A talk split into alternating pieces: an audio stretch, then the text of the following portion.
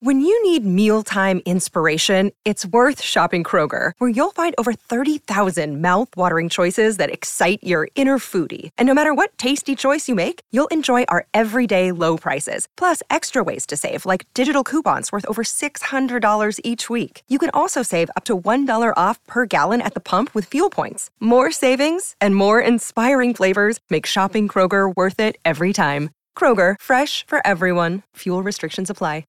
Country Roads, Blue Ridge Mountains, and a song that keeps sticking in your head no matter what. That's right, today we're going to be talking about Fallout 76.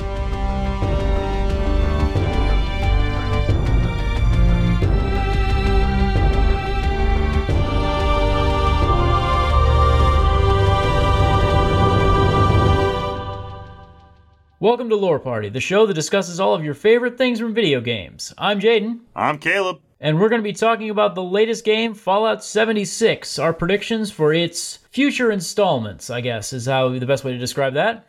Fallout 76 puts us in an interesting situation right now. It hasn't come out yet, so all we can do is speculate how it's going to eventually fit into the story. We do know that it is going to be a prequel to all Fallout games up until this point, the earliest game set in the series.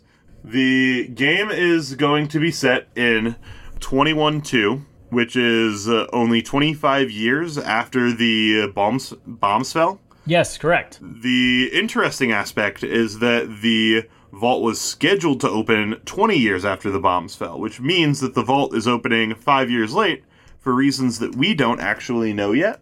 Which is just a classic move for Vault-Tec. You know, just everything going wrong with those guys. And is interesting is that this is supposed to be the vault that doesn't go wrong. This is supposed to be the control vault where nothing evil is supposed to happen.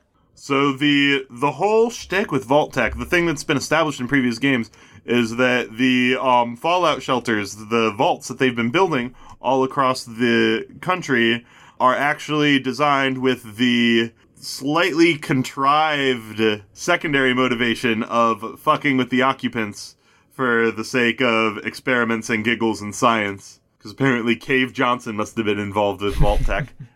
It's amazing. And we honestly we could do an entire episode of just the horrible things that have happened in vaults, but that's very interesting with this vault is that nothing bad was supposed to happen in it.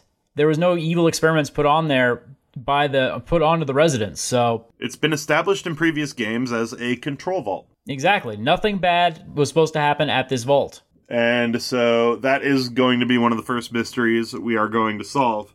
But that, however you slice it, the fact that it's the earliest game in the series and before established games does actually somewhat reinforce what the game is going for from a gameplay perspective. The fact that you are essentially the first, at least known humans to emerge and attempt survival um, is going to reinforce the fact that this is ultimately going to be a multiplayer survival sandbox and that there won't be human NPCs in the game. Which I think that that is a clever way of Bethesda saying, no, they were very specific. They said no human NPCs, which you know, there are a lot of non-human characters in the Fallout universe. There are lots of non-human sentient races. So wh- whether we're going to be running into robot NPCs, maybe we're running into ghoul NPCs, this leads to some interesting possibilities and speculation as to what the story could be. Because if the loophole is going to be that we're walking into a world inhabited primarily by ghouls,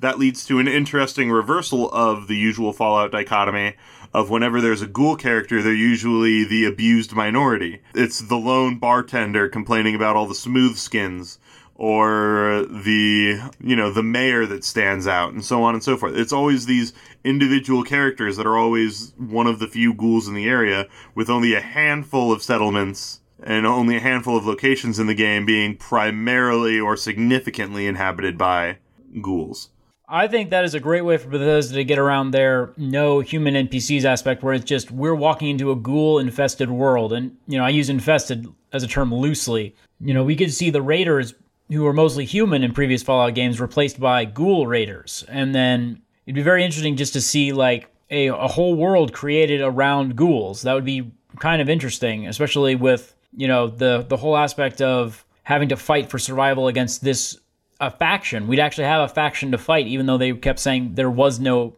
you know, we'd be forming our own factions, which, you know, lore wise, it's pretty interesting because we're at a point where the factions that we all know about don't exist yet. You know, the Brotherhood is around, but it's not anywhere in the eastern coast. It's still in the western bunker, uh, supposedly.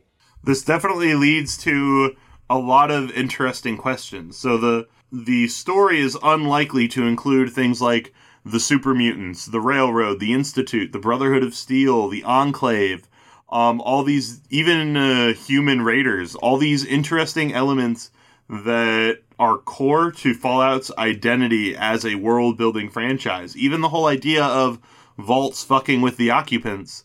All of these are core to what Fallout is as an identity, which is going to be really interesting seeing if and how Bethesda can pull off a Fallout game without these things.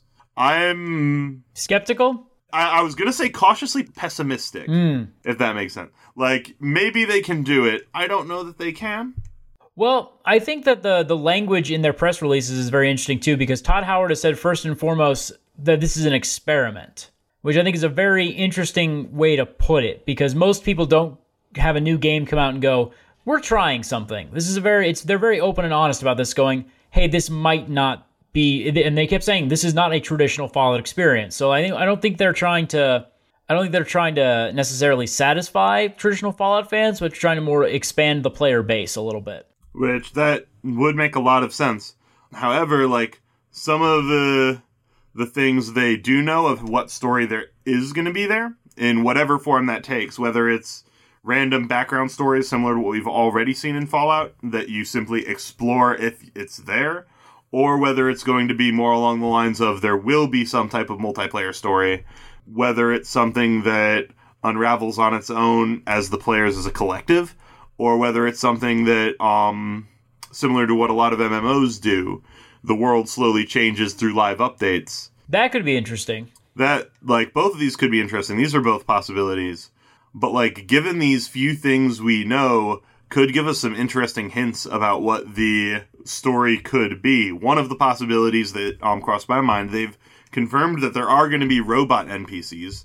So I'm wondering whether we may be dealing with um, a villain or series of villains akin to the robots from Graygarden or the minions of the Mechanist. Some Oh, I love the Mechanist. Some large group consisting primarily of robots or mostly of robots led by robots or even robo brains that's trying to act against the um, survivors of Vault 76. Which, again, there's so many non human NPCs in the Fallout universe, you know they're going to be pushing the envelope with those characters.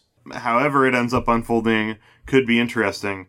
And that's the other aspect is that they've confirmed that the map is going to be four times the size of the Fallout 4 map.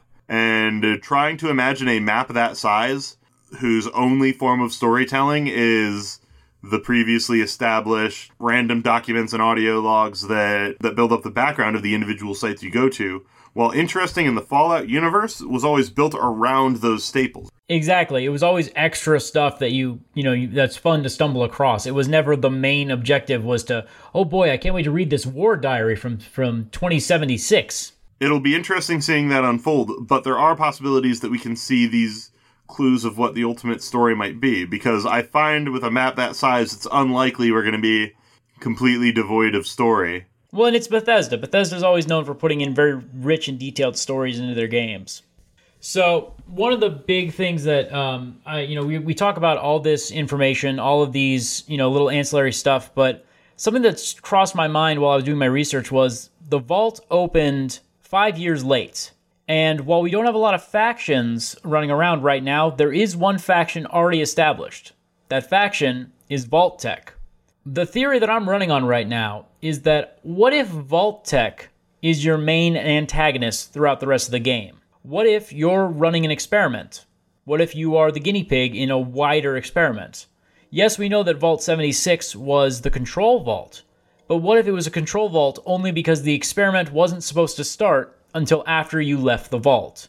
What if you guys were preserved so that they could see what you would do, what 500 people would do who lived together safely for 25 years? What would they do when they were released into the wild and were allowed to do whatever they wanted? That's an interesting theory, an interesting point. I don't know whether or not I'm sold on that being the what the story ends up being. I will say, however, that if when the game comes out, the uh, story ends up focusing around a conspiracy of Vault 76, the revelation that um, Vault-Tec hadn't actually intended Vault 76 to be a true control vault in the long term, and that turns out to be the plot twist. I will say that um, Jaden gets full I called it, I told you so rights. I will be coming bragging with a scepter and a crown that says I am the smartest man on the planet. I will also commit to, and viewers can keep this up.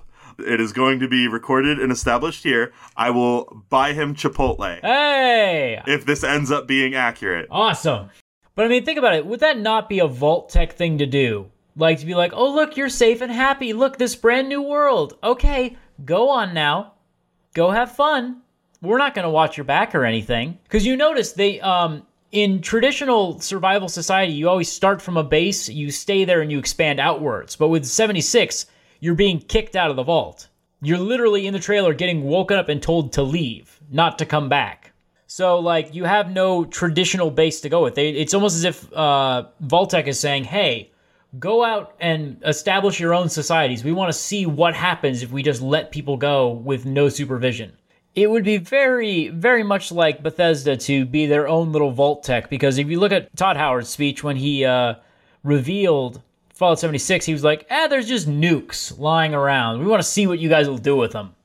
That was the most vault tech speech I had ever heard a video game executive ever make. It was like, eh, let's see what happens. Why not?